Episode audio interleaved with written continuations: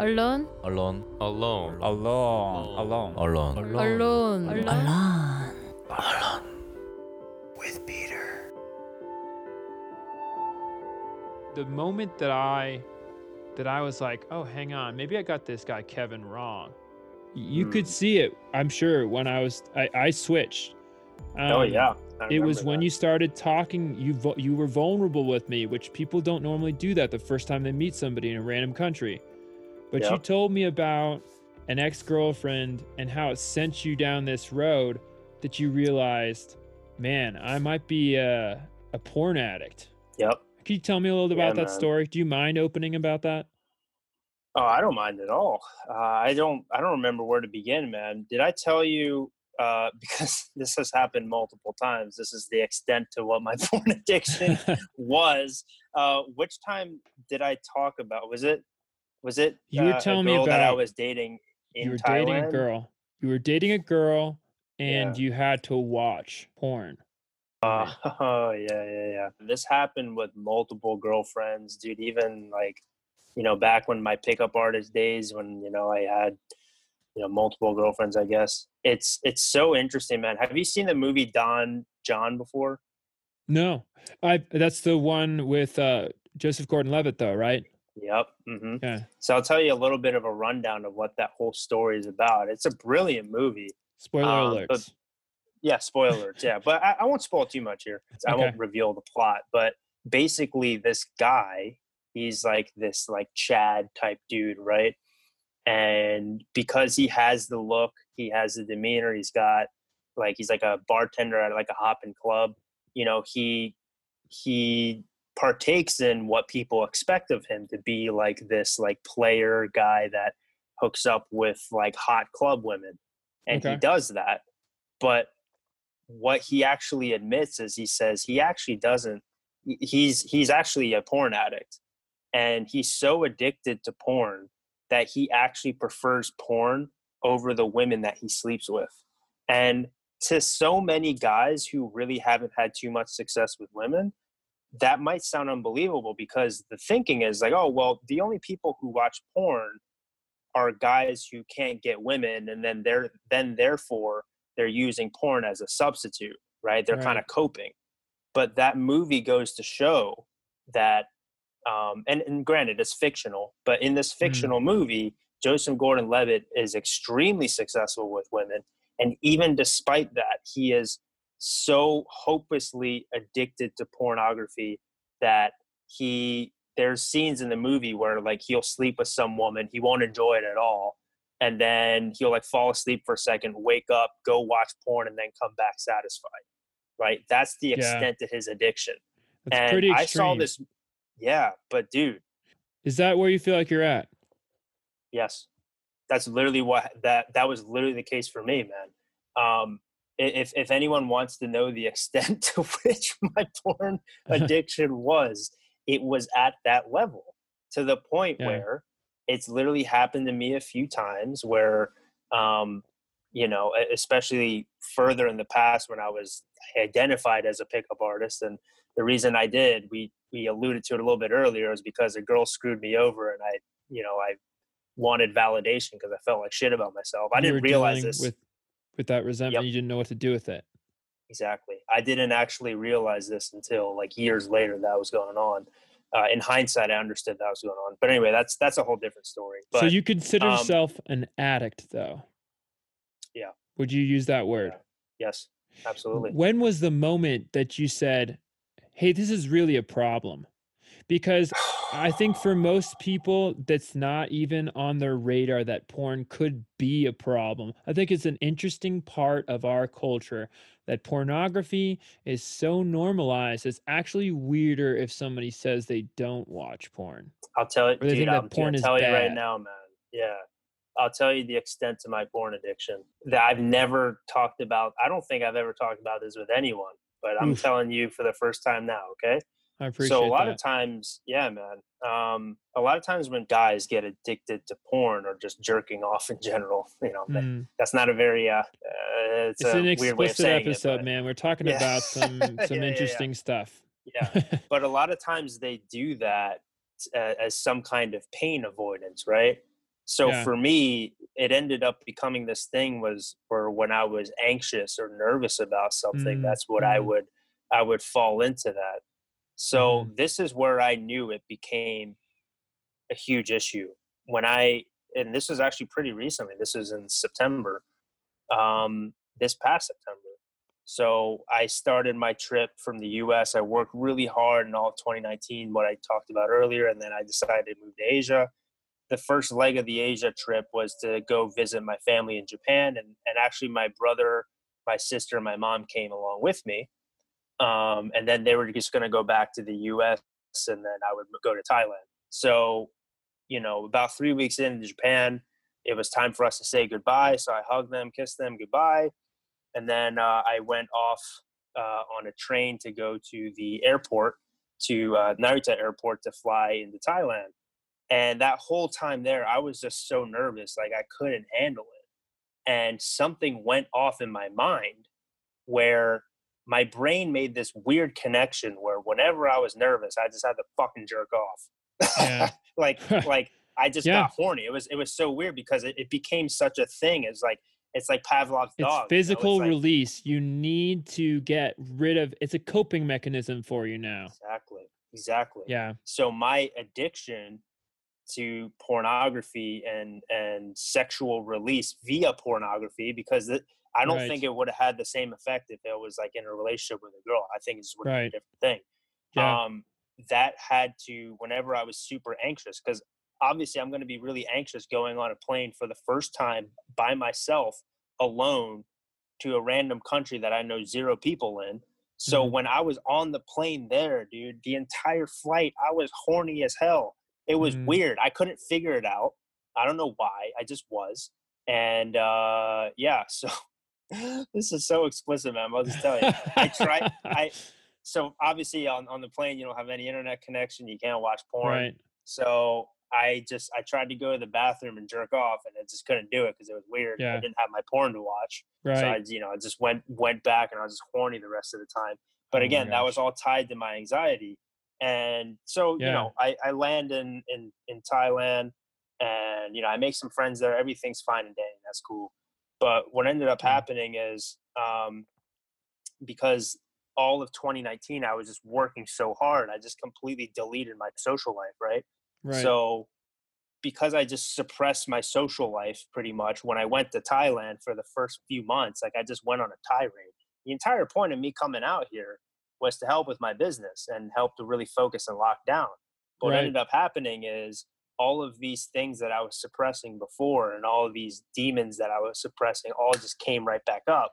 So I, I went into my old ways again of like being like a pickup artist type guy, Mhm, you know, mhm, like. I, I had a bunch of girlfriends and stuff. Um, but this is where I really realized, and, and this is when I, again, similar to what I was talking about before, in hindsight, I realized what was going on on that plane Yeah. there was when, you know, I, I, I had like, I, I kind of had a girlfriend in Thailand and, you know, we, uh, how do I say it? We fornicated a few times. I did not Mhm. enjoy it one bit, one bit Really. to the point where I was just like, I'd rather be watching porn right now, which is what I'm comfortable with. And that was Yeah. the moment where I was like, this is a huge issue. There's Like, something wrong weird about me? this. What's going on? Yeah.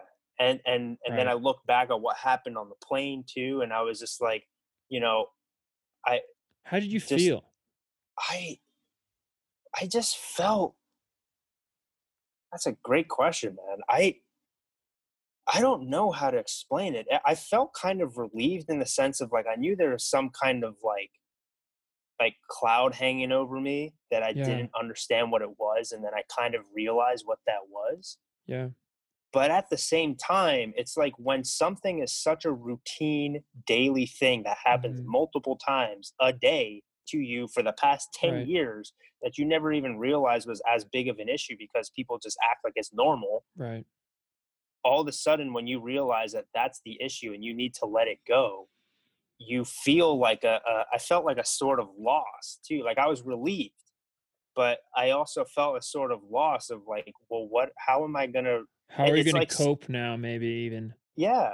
It's Right. it's kind of like, you know, if you discover you just drink coffee all the time, you discover that drinking coffee is the root of all your problems um, and then you have Yeah. to quit it it's kind of like i mean you're glad that you find So- out you know what you have to get rid of but you're also bummed out because you really like that thing I'm so glad. Well, you know You what? know? And that's something you have to come to terms with. That's a very real feeling.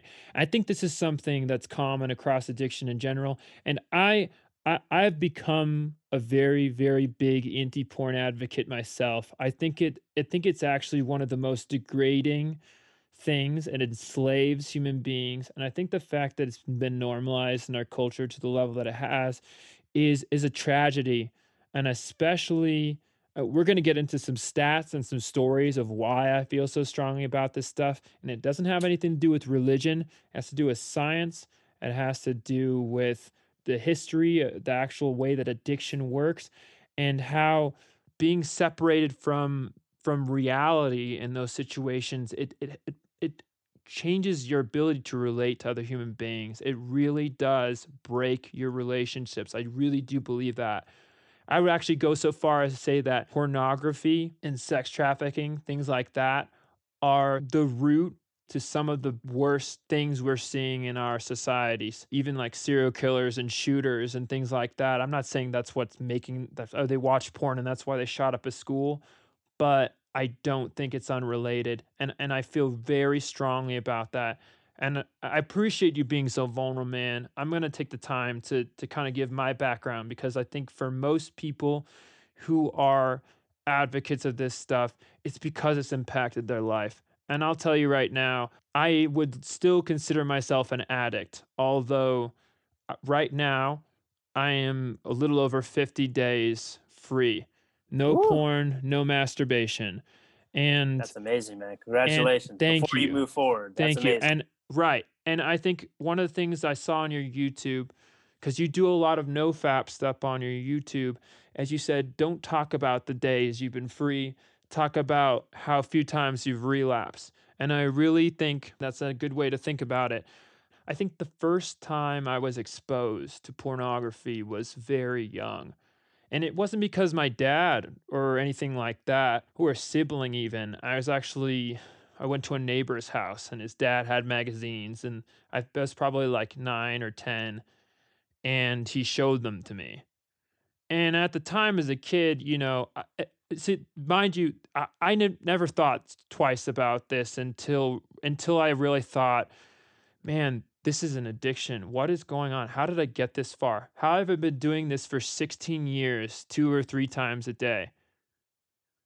you know when you get to that spot when you say is this not this is not normal is this is this not normal because i i don't think from the age of 13 probably until now or 13 until maybe 26 or maybe 13 years of my life i really I- didn't really put a lot of thought into it i mean sometimes it was inconvenient or or awkward because you're like oh man i need to I need to get away from people so I can deal with this thing I need to do, right?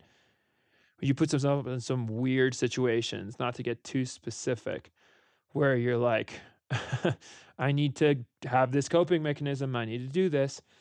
Um, but I just think, you know, it's it's what's scary about porn is how normalized it is that you you could be doing you could need to do something two or three times a day and think that it's totally normal that you that you're doing it that much that like you don't have a problem. For me it was when i finally said all right i'm going to try to stop. I'm going to try to stop doing these things and recognizing how incredibly hard it was that i was like oh my god this is addiction because i i don't feel like i have an addictive personality you know like i'm good with my drinking i, I hardly ever drink only socially I don't do drugs. I- I've never been worried about like, you know, getting addicted to cigarettes or something like that. I smoked one one time. I was like, it's not for me. I don't like it. But, you know, you can get addicted to anything. It's Mhm. a, and I think dopamine is a factor here. So I'm going to talk a little bit about the science. Porn triggers the release of dopamine in a part of your brain called the reward center and there's there's a there's some studies out here about this i showed you a website i really like called fightthenewdrug.org They have a lot of the science on there, how it affects your brain. And so porn triggers a release of dopamine into a part of your brain. And the more you're exposed to it, the more you need a more extreme version of it in order to for it to do something for you. So there's a story about Hugh Hefner, right? The Playboy guy, that he would actually watch um, hardcore gay pornography while surrounded by other women, not because he was gay, but because he needed something more extreme to watch for him to stimulate the more you release dopamine the harder it is to to get that same effect again. So that's why with drug addiction they talk about chasing the dragon right? That first high you it's hard to reach that level again. You stories about a heroin addict they're shooting up in their foot all of a sudden because they can't get the vein in their arm right you wouldn't think that way about porn, but it does the same thing. And there's some studies out here. I'll just throw a couple stats. Porn alters your brain. And feel free to add in how you feel about some of these things. But I just, I noticed for myself, man, this is something I'm having a hard time stopping.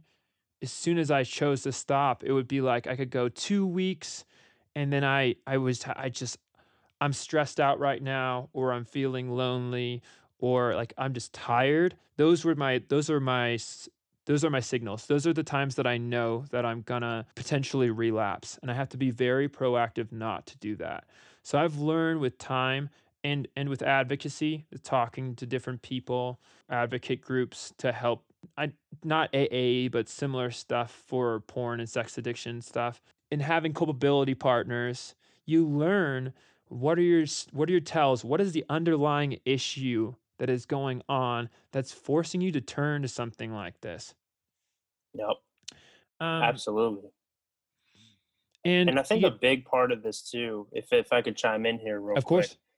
course. Um, the biggest part with porn, you know, we could debate all day of you know the ethics of porn specifically, right? Um, which you know I think both you and I are on the same side on. Um, right. But that being said, really the biggest danger. Of course, there's danger in that in itself. It's dehumanizing toward, especially toward women, but I'm sure. But also towards too, the user. Toward the user, yes, absolutely. Um, but the biggest thing is, is because of that dopamine reward.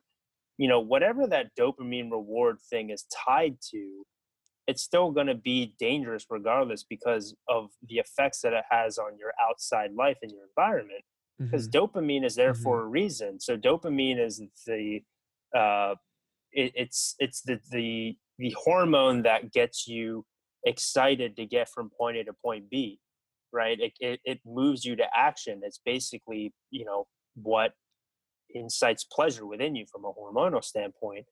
And when you tap all of that out on just one specific thing, then literally the rest of life just starts to feel so much duller because you're right. just having these these heightened uh, elevated experiences and you're basically abusing your own biology because right. that the, the the dopamine high that you get from sex in general is a good thing it, it's one of it's right. it, it encourages procreation Right. It encourages, especially. Yeah, and I'm not saying you shouldn't enjoy having love. sex either. I'm not. Oh, I'm not being a yeah. prude. Not but I, I, I do think, I do think that the way that you objectify other human beings changes you. And when someone's on a screen on the other side, you're thinking, "Hey, like this person does this for a job. Um, uh, you know, they're getting paid, and they're looks like they're enjoying themselves and I, I need this because I'm stressed out or whatever, you know. But yep. but when you're taking any kind of relationship name, personal things out of it, for the most part, what they do give you is superficial, right? You don't know this person. And it's scary how often that person is a victim of sex trafficking, violence, abuse, coercion. And and if you don't believe me, I'm throwing some news headlines at you guys. 2016, there was a class action lawsuit against an amateur porn studio called Girls Do Porn.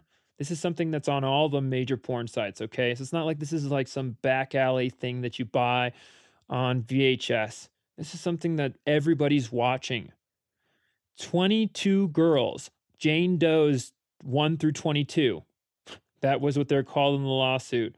Came out against this company basically saying, "Hey, we were exploited by these people. They took advantage of us as younger girls, um, and they leaked our person. They made it sound like they're going to pay us this amount of money, and then they leaked their information to their family and friends, kind of blackmailed them.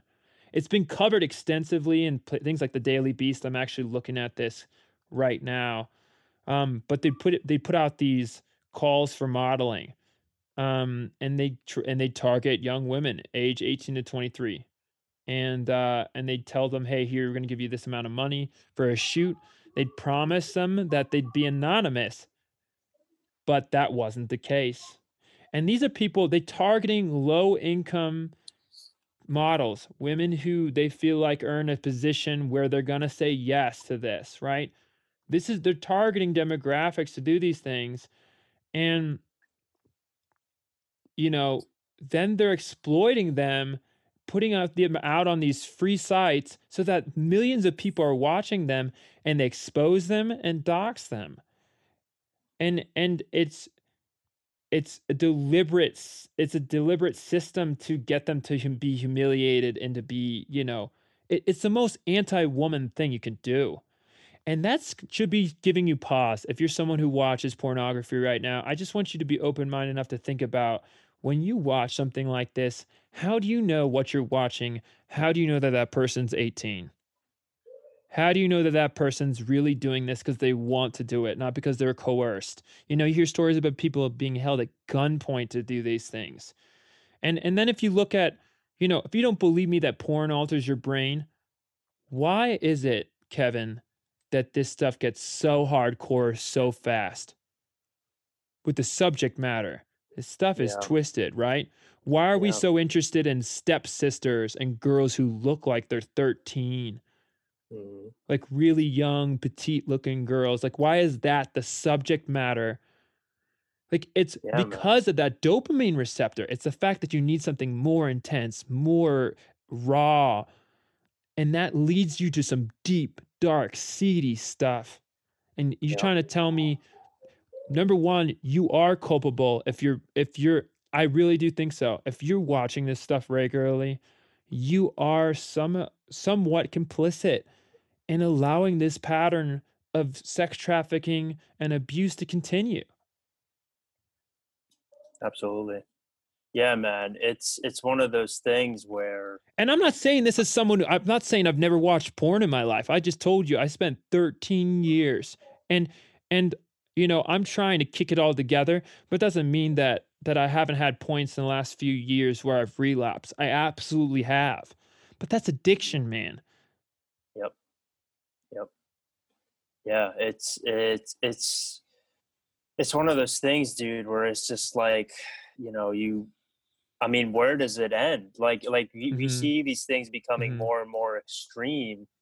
Um I think just with the age of the internet, you know, it, I don't know if it was this extreme, like you know, back in the day Right. before it was posted on the internet. Who knows? i think you're so right But, but yeah it's one of those things where it's like, dude, so this is the reason that it's so so hard to quit. Porn is is probably the hardest thing to quit. I am convinced because you know there are former heroin addicts and cocaine addicts who came out and basically said, yeah, porn's harder to quit than heroin and cocaine. And the reason is because it's so accessible.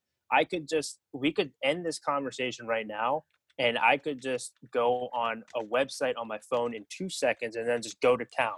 Like you could be on the phone doing that right now for all i know Ex- exactly. And okay we don't have the video on, so you never know. But but good thing but i listen. turned that off yeah, I know, right? But it's like imagine imagine you're a heroin addict or a crack addict, and then someone puts a, like a, a bag of smack in your pocket and says, "Hey, don't use it. It's bad for you. Don't use it." Ah, What the hell do you think is going to happen, man? They're going to use it because it's so easily accessible.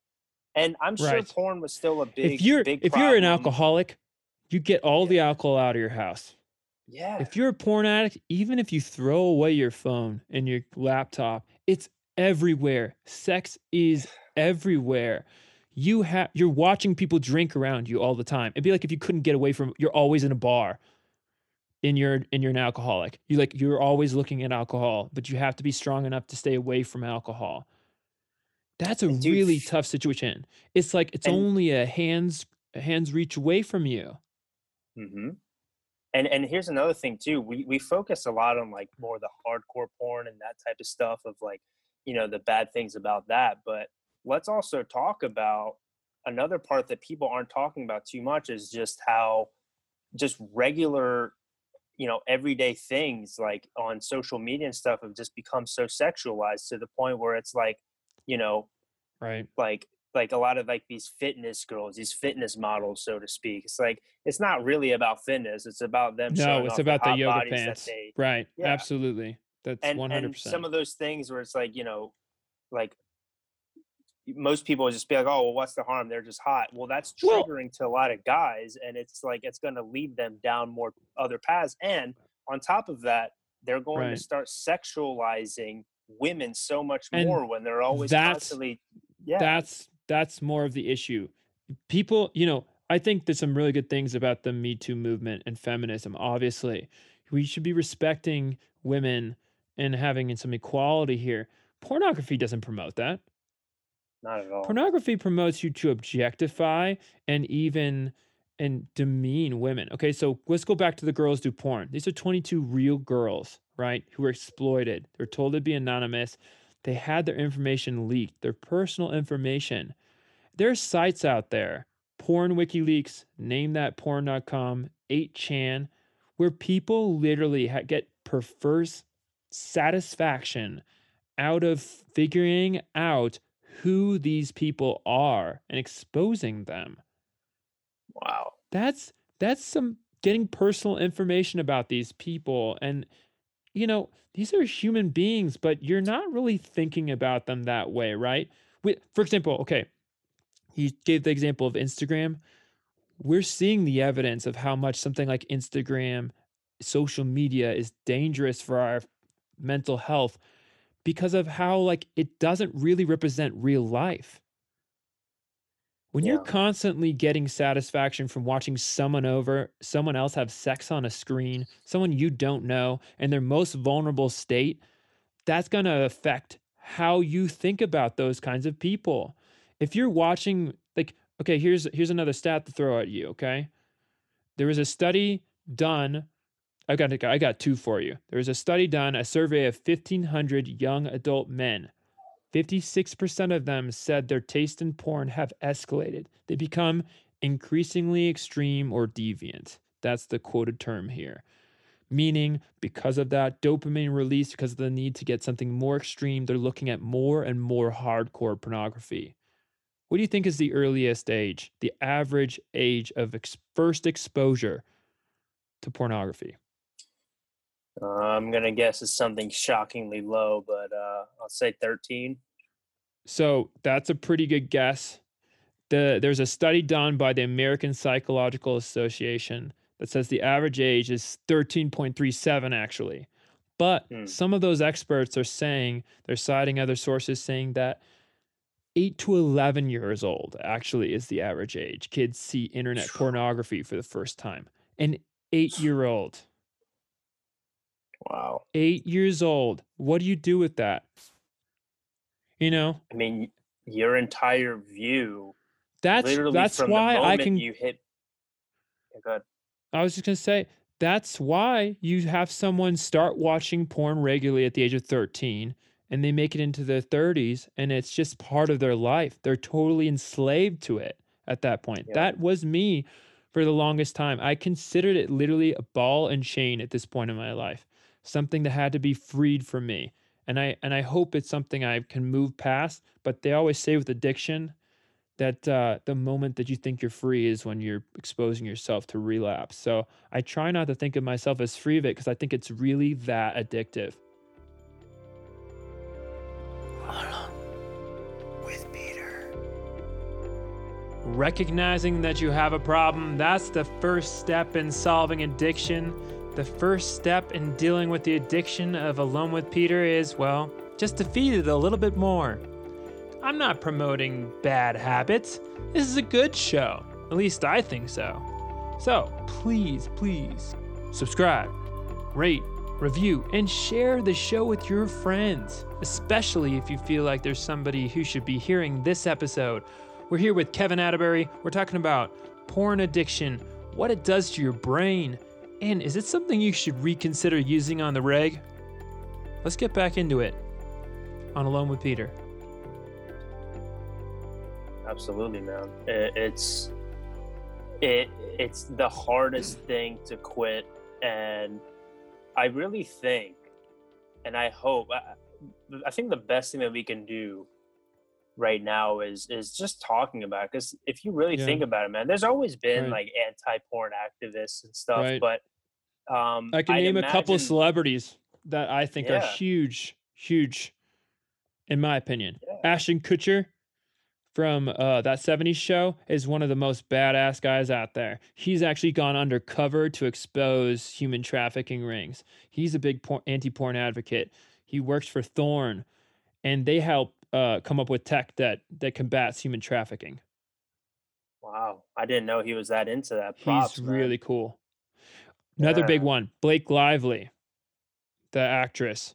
She actually just started supporting an organization uh, called Child Rescue Coalition, which is trying to end child pornography. And if you look at their site, you can see, thank God, they're you know they've already rescued over 2,850 children. Looks like throughout 96 countries worldwide, and over 12,000 predators have been arrested due to this this coalition. But wow. guess how many guess how many cases of abuses we're talking about here? Over 600,000 just from this organization that they're that they've t- that they've reached out and found out about. Child oh, pornography, 600,000 cases of abuse prevented. I guess how many there are out there.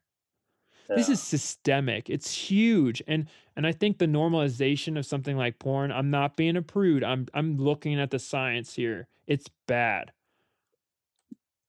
And it gets people really to dehumanize bad. each other, man. Don't believe me? Do you know who Ted Bundy is? Mm-hmm. okay, one of the most infamous serial killers in the world. Freaking insane. Got I'm pretty sure he got the electric chair.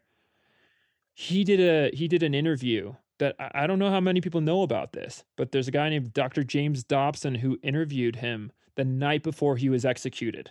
Okay, keep that in mind. This guy knows he's going to be executed. He doesn't have anything to there's not no agenda here. Maybe other than he wants to like kind of take the blame off of himself, right? But guess what he said is the reason why he did what he did? I don't know. Pornography. He said really? he had such an intense addiction to pornography that it led him to dehumanize people so much that he went out and killed them the way that he did, ruthlessly murdering women because Dude, of an addiction to pornography. I didn't know that he. This is the day before he's executed. He he wants yeah. you know that's how he he he's he's you know he can't say he didn't do this stuff. So the the fact that he can he can say I'm about to die tomorrow. This is what did it. This is what sent me down this path. That is that should send a chill down your spine. Yeah, man. I and I really do I I don't think people who watch this stuff I don't think any of this is on their radar, and it's why this this half of the interview has gotten pretty heavy. But I think it's important. I think it's really important to talk about it, especially the children being sexually exploited in videos, but also targeted. They're targeted because if you can get a kid exposed to this stuff early in life, they're going to be there for life. They're going to have it for life. And because of the way that dopamine works, it's like there's a lot of free porn out there, but then you pay for stuff because you want that more extreme stuff. You know, yeah, it, it, it, it, makes you a victim for the rest of your life. It, it impacts their, your ability. It, it makes people have to come to you to say, I don't even know how to talk to a girl. I don't know how not to objectify women. Dude, absolutely. That is such a good point that you brought up, man because I end up talking about this with some of the guys on here. It's just like what that that come to me for advice. a lot of times because here's the thing with porn it's like it's just good enough that that you know and it could be addictive enough where you're just like ah oh, i have no motivation to go out there and socialize like because if you just sit there in your little bubble at home right mm-hmm. just just jerking off to porn all day having these mm-hmm. dopamine mm-hmm. spikes there's zero risk there's zero risk involved when you go outside of your door interact right. with other people now all of a sudden you're talking to another person that, you have to be vulnerable all of a sudden to another person you have to be vulnerable there's fear of rejection right? right all of that stuff goes away with porn right all of it right and and you just have the benefits and that's it but then and you're talking you about look, you've even done all the work to get the girl but you're mm-hmm. still more comfortable with the porn why does yeah. that happen i don't know man it, it, Is it that just goes normal? to show you that that's it's it's happened to some other people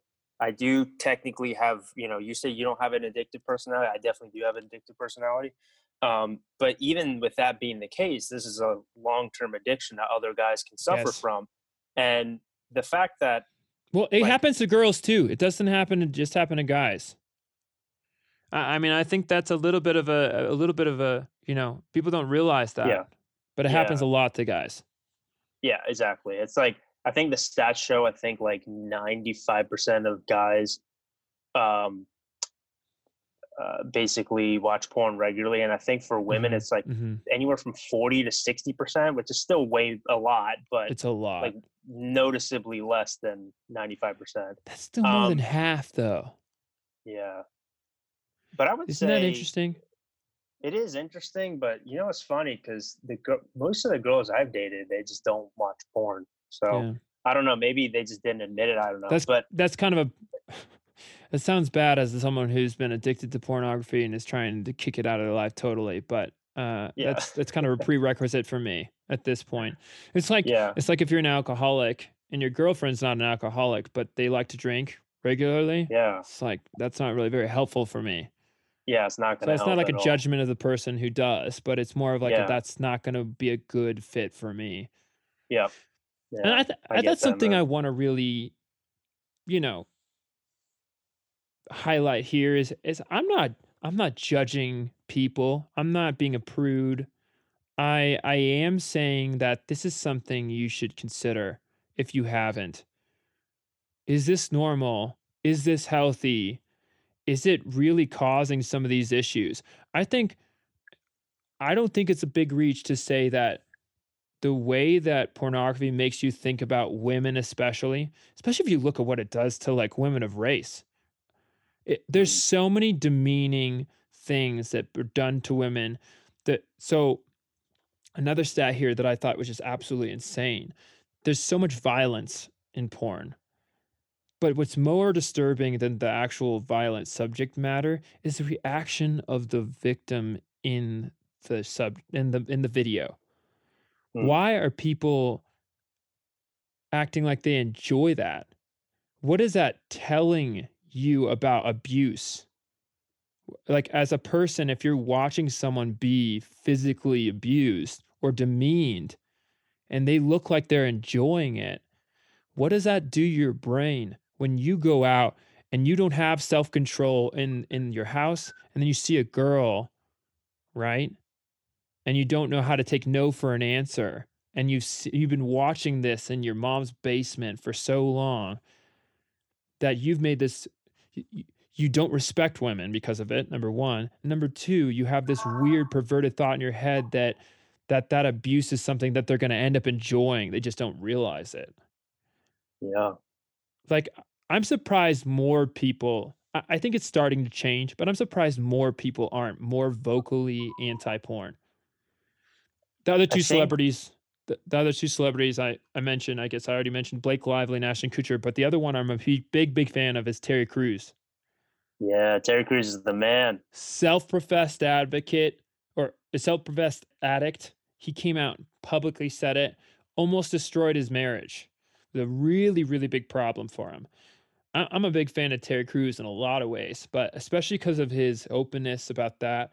He said, "You, the thing about addiction, especially porn addiction, he said, was that you there's some shame involved there and you don't want to tell people about it. The moment that you tell people you're addicted to something, it has less power over you. It's exposed. I definitely felt that when I was finally willing to to say to somebody like, "Hey, you know what? This is something I struggle with." And then all of a sudden you realize there's a bunch of other dudes who feel that and they just haven't said it to anybody because there's like they're actually ashamed to say that they're addicted even though most people are like totally walking around saying like yeah i look at porn like they're that's a casual thing to even admit nowadays but to admit that you think it's a problem is not normal I'll tell you what though, man. I don't know if you have the same experience, but for me, when I tell people this, like especially guys, well, women too, but I've never had a negative reaction. Like everyone yeah. is like, "Wow, that's yeah. cool. I wish I could do right. that." It's like it's right. almost like they all acknowledge the fact that it's There's a problem something... for them too. We all know yeah. deep down that it's wrong. Joe Rogan, Joe Rogan does a bit where he jokes about masturbating and the thing that he jokes about there is that how always it's so unsatisfying at the end. You do it and you go, it's like it's not really like something that you're like, man, I'm really happy I just did that. Um, you it's more of like an impulsive thing, right? You're like, oh my god, I'm so stressed. And then afterwards, you're like, wow, did I really need to do that? You're always like a little bit ashamed of yourself, I think, or yep. dissatisfied with the fact that you chose to go that route. Um, you just feel weird that like you just went like your brain just like especially went. if you put yourself in a in a weird position where you're hanging out with friends and you're like, "Hey, I got to go use the bathroom." Yeah. I don't want to get too nitty gritty about it. I'm actually too uncomfortable to to talk about specifics, maybe, mm-hmm. but but there's been situations like that for me, definitely. Yeah, man. It's like sometimes that addiction, it just it grabs so it's so powerful. This is how you know an addiction can be really bad. It's so powerful and it becomes so normalized that like you don't even mm-hmm. like mm-hmm. like you don't even realize it's a problem. And think about it this way with pornography as well. Like imagine, so you you made the uh you kind of made it a, a parallel to alcoholism, which I thought was very appropriate. Um, because that's basically what it is, it's an addiction. Mm-hmm. So imagine if in society alcoholism was not only not vilified, it was actually celebrated. That's basically yeah. what it's like now because you you look at um, a lot of things on social media and stuff. Like, how many people do you see talking about how we need to, uh, you know, take a stance against pornography? And if anything, most people are like, you know, celebrating pornography and saying, "Oh, it's empowering for right. women," or yeah, or, that oh, always makes me so uncomfortable. I've heard people say that, and it makes me so uncomfortable because I don't think they really understand. In fact, I've heard people say the same thing about sex work is dignified work. Get out of here. You make me so angry because of all the women, little kids even, who have been abused to just this absolute most heinous levels. To say that is so wrong. To to normalize yeah, it's normal in the sense that it's happened throughout history. Does that make it right? Does that make that a good thing? Something you should celebrate? No. There's a lot of bad things in the world that we should never celebrate, like racism. right? Like we're in a we're in a position where we know enough that that people should be able that shouldn't even be on the table, right? And it's infuriating that it is we haven't gotten to that point with sex trafficking and porn addiction, which is weird. Sex addiction, porn addiction, those kind of things. If you're a fan of the Me Too movement, I don't know how you could watch porn. Well, it's because you it's, think about that? hypocritical. Yeah, that doesn't it doesn't make any sense. It's one of the most yeah. demeaning thing towards women you could do. That's not empowering. Absolutely. If you think that's empowering, look at what some of the subject matter and how they describe it on there. Yeah, man. It's racist, a lot of it too. Yeah. There's a lot racist. of really mean, racist stuff on there. Extremely. It's like, yo, you know, black sexist people and racist. And, and right black people rightfully so, they should be, you know, I understand with the protests and stuff that are going on, and I think a lot of it's justified. But uh one thing too is like, hey, maybe they should be uh, you know, a little bit pissed off about what's going on in the porn world and how you know, uh, I hope I hope men- people start to turn some ire towards it because you're Yeah. hearing more you're hearing more and more stories like this girls do porn situation. You're hearing more and more of it where women are being blackmailed, exposed, doxxed. Um, deep fake stuff is a big problem. Uh, there's the deep fake technology. I don't know if you've probably seen it. Like there's a the video of The Shining, for example, where they put Jim Mhm. Carrey's face on top of Jack Nicholson, and it's Yeah. crazy tech. Like it looks just like him. You Yep. just have to have enough photos of that person to do that. There's amateur software out there that people use to make a porn model look like somebody that they wanted to look like. And the women who have had this done to them, they exhibit similar mental um or trauma traumas as if they were actually raped themselves when they find footage of what looks like them online there's a couple different celebrities who have mentioned that it's almost like watching yourself be raped because it looks just like you and someone's watching you do that because they want to see that done to you Yeah, and imagine, you know, you see that. It's like, and and peop other people are watching that not even that's not even on your radar. I don't think that many people are watching that thinking what that's done to that person because they're not thinking of that as another person. Yep, and that's the problem with porn i think. But um I mean, this stuff makes- man. it makes me feel really heavy. It makes me feel really sad in a lot of ways. But it, that's why I, I, I just did this switch when i heard you were uh you know trying to do no fap. A- and uh, i want you to tell me a little bit about that because i respect you so deeply for it because i know how challenging it, is to kick addiction. And Thanks, it's it's not a it's it's a journey dude. Yep, absolutely. Um, yeah, the biggest thing with that, and you kind of mentioned it a bit earlier, is when you're trying to kick an addiction, it's because it's it's you know, like you talked about earlier, when you're addicted to alcohol, the first step is just to get all the alcohol out of your environment.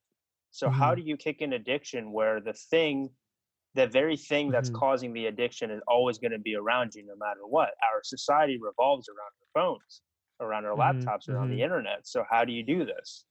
Well, you have to realize, and and this is just being more pragmatic about the situation, is when you always have this temptation there, the the odds of you delving back into that temptation are going to be so high to the point where you just have to expect that it's going to happen. So what I used to do, and and men especially, you know, we we're we're drawn toward progress. This is why we love video games. We like getting to the next level. You know, it's exciting to be like, well, I've I've done no fap. The last time I fapped was, you know, a hundred days ago. I'm gonna get my hundred Right. day badge. i don't it think it's great though I think it's great, by the way, that they do stuff like No Fap November. That's pretty recent Yeah. phenomenon. Oh yeah, absolutely. And um, you know, I think those things are good, and it's it's good that I'm so happy about No Fap November too. Now that you mentioned it, because it's like, or No Nut November, I guess. No, Is not uh, November, people right? people are kind of realizing that it's kind of a problem that you have to that we all kind of have, and that we have to kind of get through it. And that and there are going to be some taking of our benefits. sexuality. That there can be benefits in taking control of that too. It's like Absolutely. you want people to have enough self-control, men especially, that they can that they can like, hey, like I'm not gonna I'm not gonna like catcall that girl across the street just because she's got a nice booty, right? yeah. I'm not gonna come follow her around. Right? You want men to have that kind of self-control. That's got to start in their personal lives. mm-hmm. Yeah, man. And um, you know, with these things, it's like the the best practical advice that I could give is like, listen, when you have this drug that's always going to be in your pocket around you, you're always going to see it, you're always going to be reminded of it. You have to assume that sometimes you're going to fail Mm, and when that happens you have a very very you're at a, a very pivotal moment where you Mhm. decide okay am i going to fully indulge in this thing that i've been avoiding for so long because when you get that first dopamine hit man this has happened to me when i've relapsed Mhm. you get that first dopamine hit It's like going on a binge. Yeah, it's like the greatest feeling in the world. You feel terrible and awful about yourself, but also you just haven't had You're that absolutely kind of right. stimulation for You're a while. absolutely right.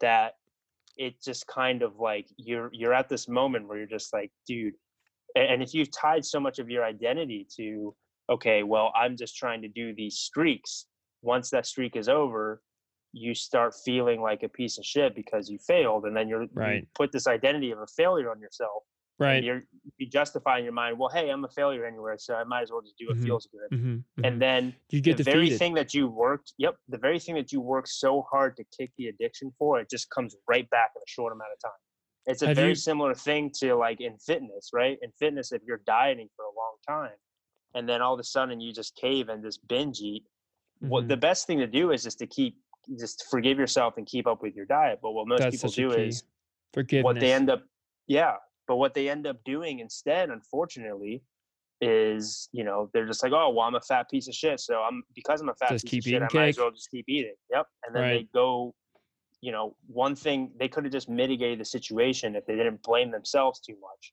right. right so so think the that's solution that i came up with Yeah. is just to be like look you know relapse is going to happen expect that they're going to happen instead of mhm. counting your streaks count your relapses try Mm-hmm. to minimize the amount of relapses that you have right so that way you can objectively look back instead of just being so proud about your streak that you have be like look you know i relapsed like 20 times last month this month i relapsed two last month i relapsed zero cool Mhm, mhm. let's just try to keep it there Right. you know Right. um And then you don't and- have to be so defeated to- when you lose. When you inevitably have a setback. It's not it's not it's a setback. You've still made progress, but it's a setback. That's it. yep yep Right.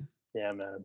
It's one of those things where, for me personally, I've really only truly been on this journey for a, honestly less than a year.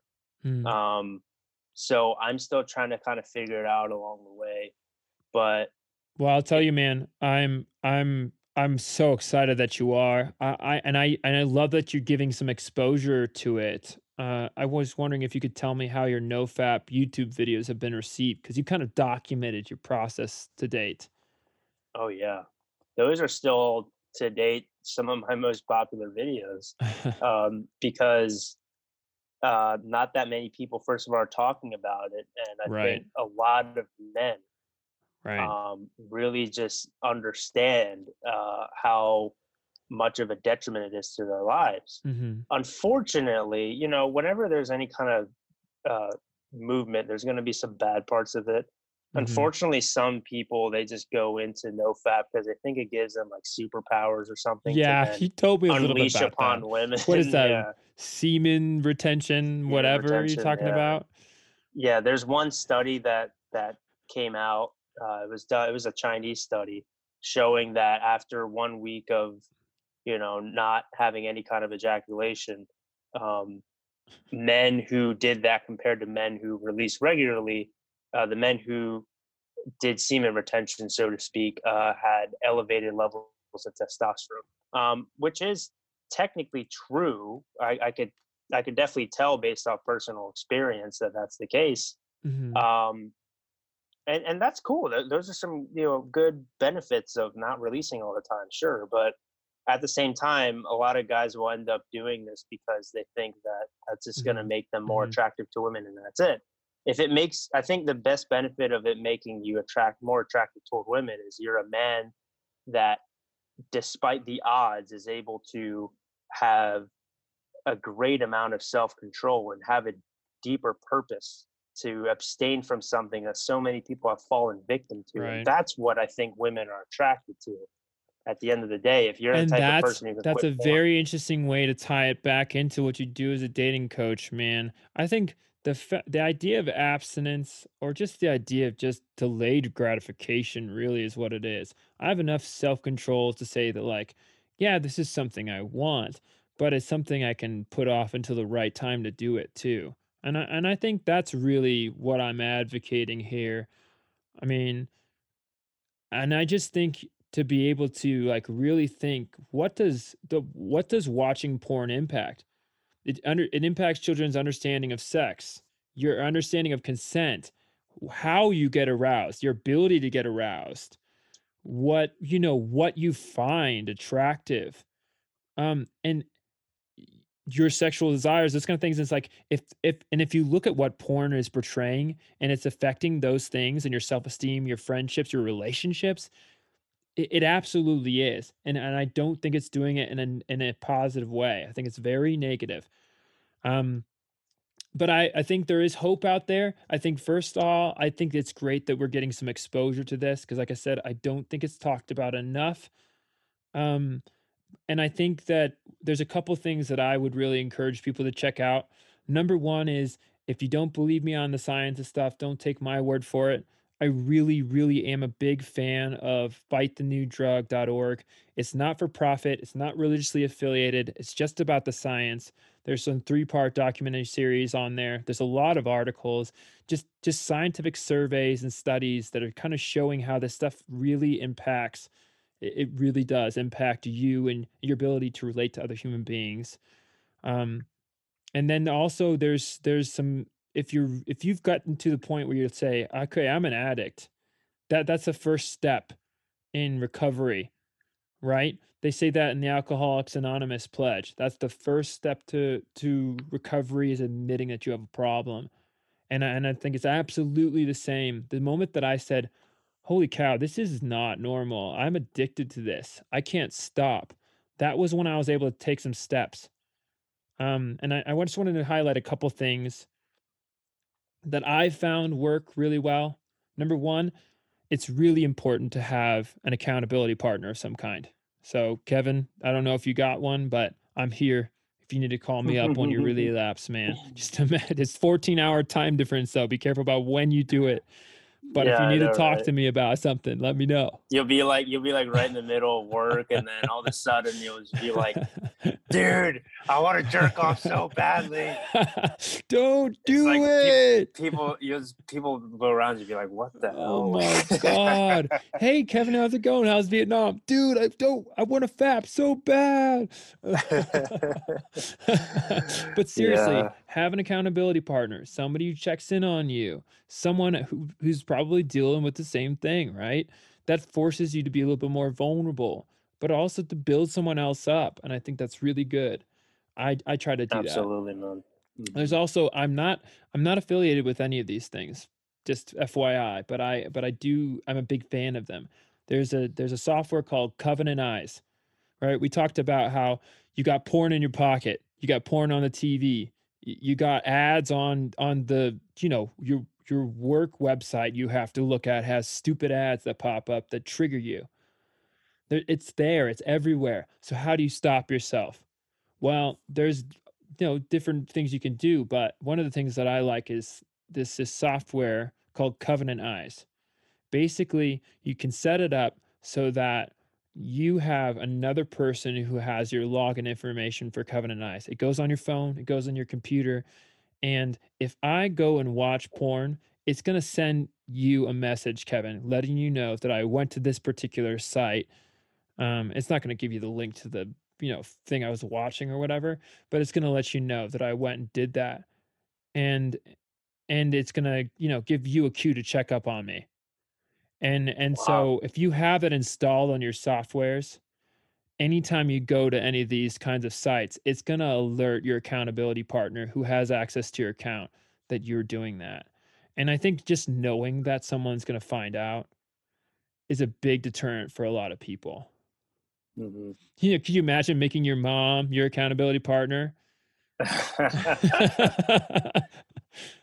That's pretty awkward, yeah. right? Dang it, mom. I didn't think you'd actually yeah. check the app. Well, it does help. Like if you have roommates, for example, that really help you right. or that are supportive of you, you let them know that can help. So, for example, with me, you know, my business partner, we're not roommates, but he we live in the same apartment building. He lives mm-hmm. one floor below. He'd hate always, me. He'd hate me if if we were talking about the porn for two hours now. And he's trying to sleep, probably. Uh no, no, no. yeah. We we live in separate, in you know, apartment apartment units. Yeah. um, yeah. So he's downstairs, but even with him, like you know, I'll sometimes use him as an accountability uh, partner. where I'm Good. just like like you know I have someone immediately there. So Right. that's that's one of the biggest things is like when you're about when you're so tempted to like relapse for example if you can just get out of the environment that you're in Mhm, and you can mhm, go to like mhm. a public setting or even not even just a public setting just around other people because and this is another thing too is you know one one cool thing about uh one kind of side effect people don't talk about about quitting pornography is it's so hard it's so difficult to to to be porn free and still be alone all the time right it's almost Right. like You so talked about what that. ends up happening- the yeah. quarantine made it more difficult for you. it made way difficult yeah but you know in a non-quarantine situation where you're allowed to see people it encourages you to be more sociable it encourages you to go out there and be more sociable because obviously in a social setting that's just completely unacceptable in fact it's criminal and it should be if you just whip your dick out and start going to town you know or just like watching those things in a public Right. setting Right. um, even someone who is like the most addicted possible, they're never going to do that Wow. unless they have like deep psychological problems that right. are pre-existing beyond you know whatever porn caused. Um, so yeah, at the very least, even with those people like that, they'll they'll find a private your- place. To putting go yourself in a I'm new telling seating- yourself, Yeah. Getting Yeah, I'm yourself outside telling- of that. yeah, I think another part of that too, uh, and this is important. I, I learned this. It's I think it's true for addiction across the board, but it's certainly true for something like this.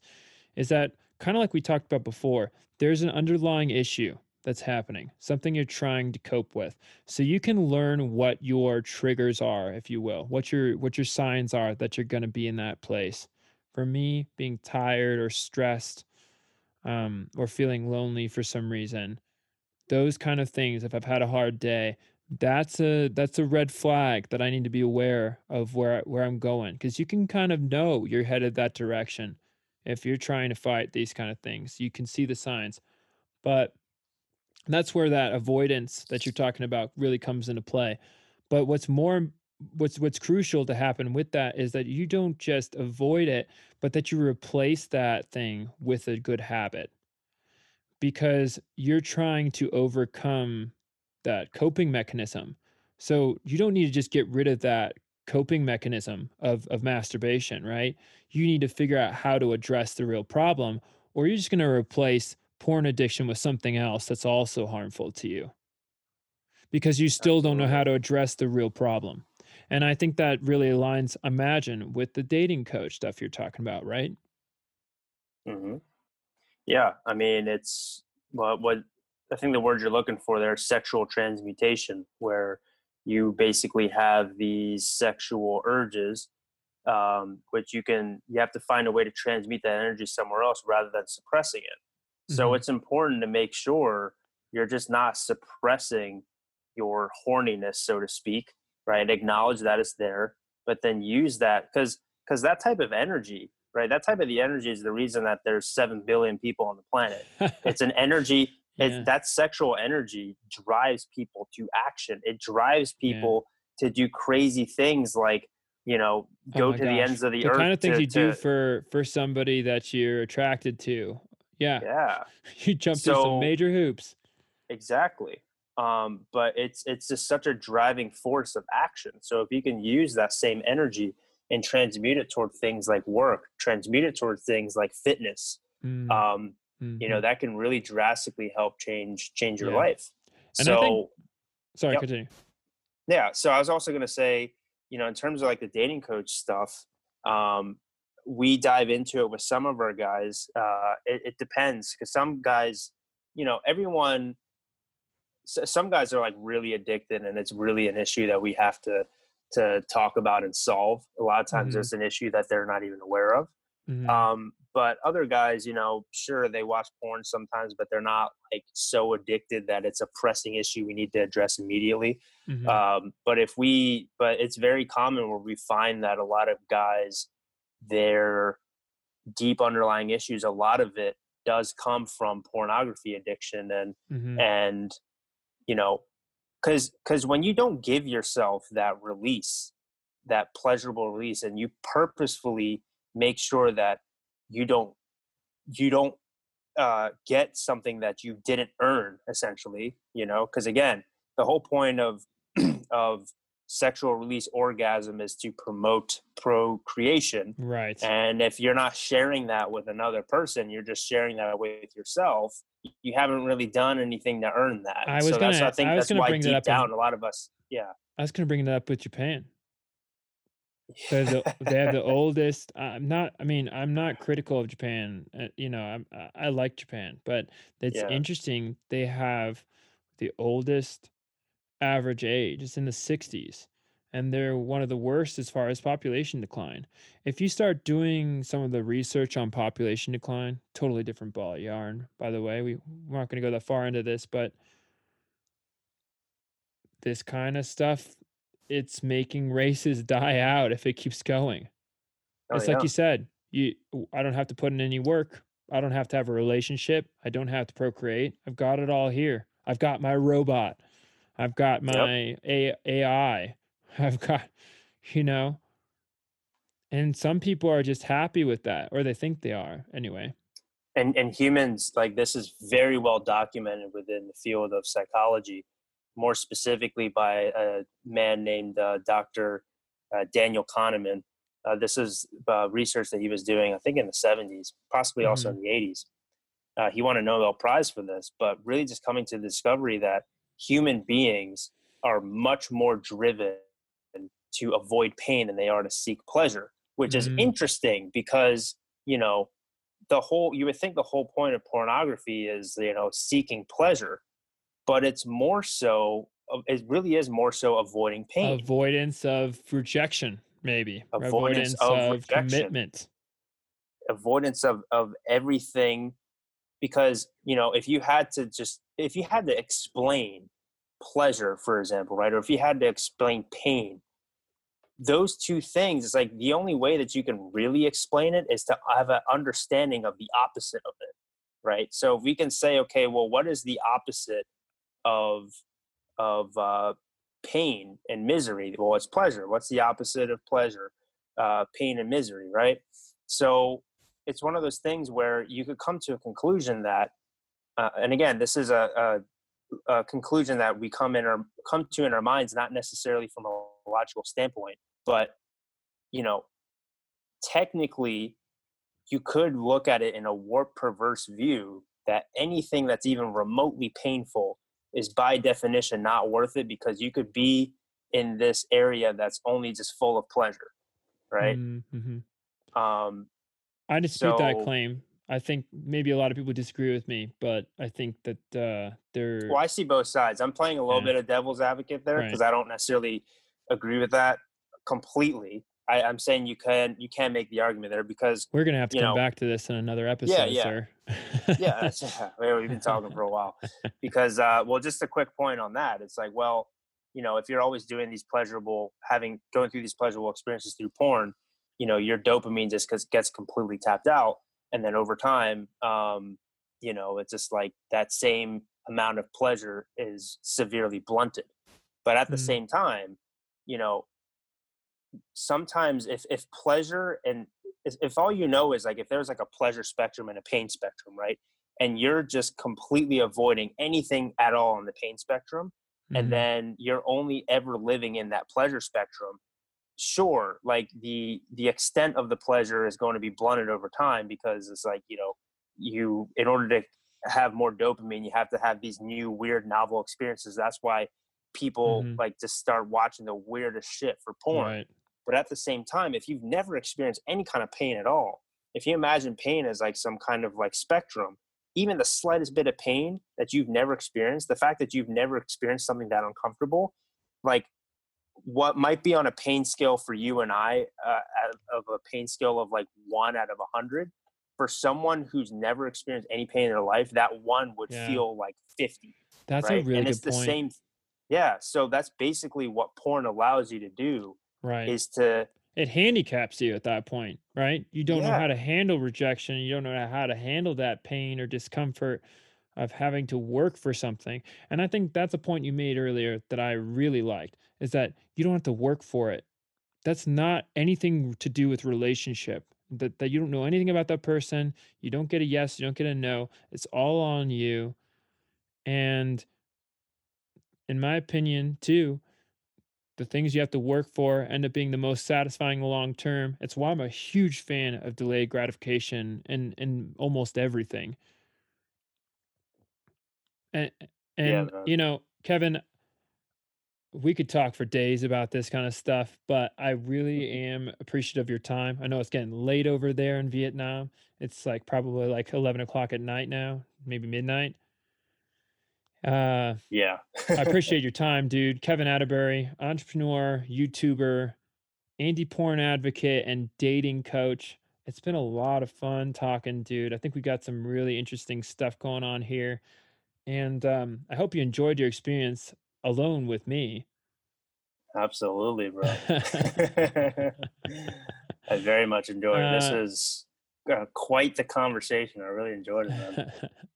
And Well, yeah, I mean, I we we could talk about this all day. I'd love to come back on the podcast one day. Maybe I'll have you on mine one day too. I would love There's to. been a there's been a slight delay in in podcasts lately, just because. I'd love uh, to. Yeah, but yeah, we'd we'd love to have you on, man. Well, well, I'd love to be on there, and I'm I'm excited to promote you and your work some more too. We got Kevin Attebery on the show. To our listeners, I just want to challenge you right now.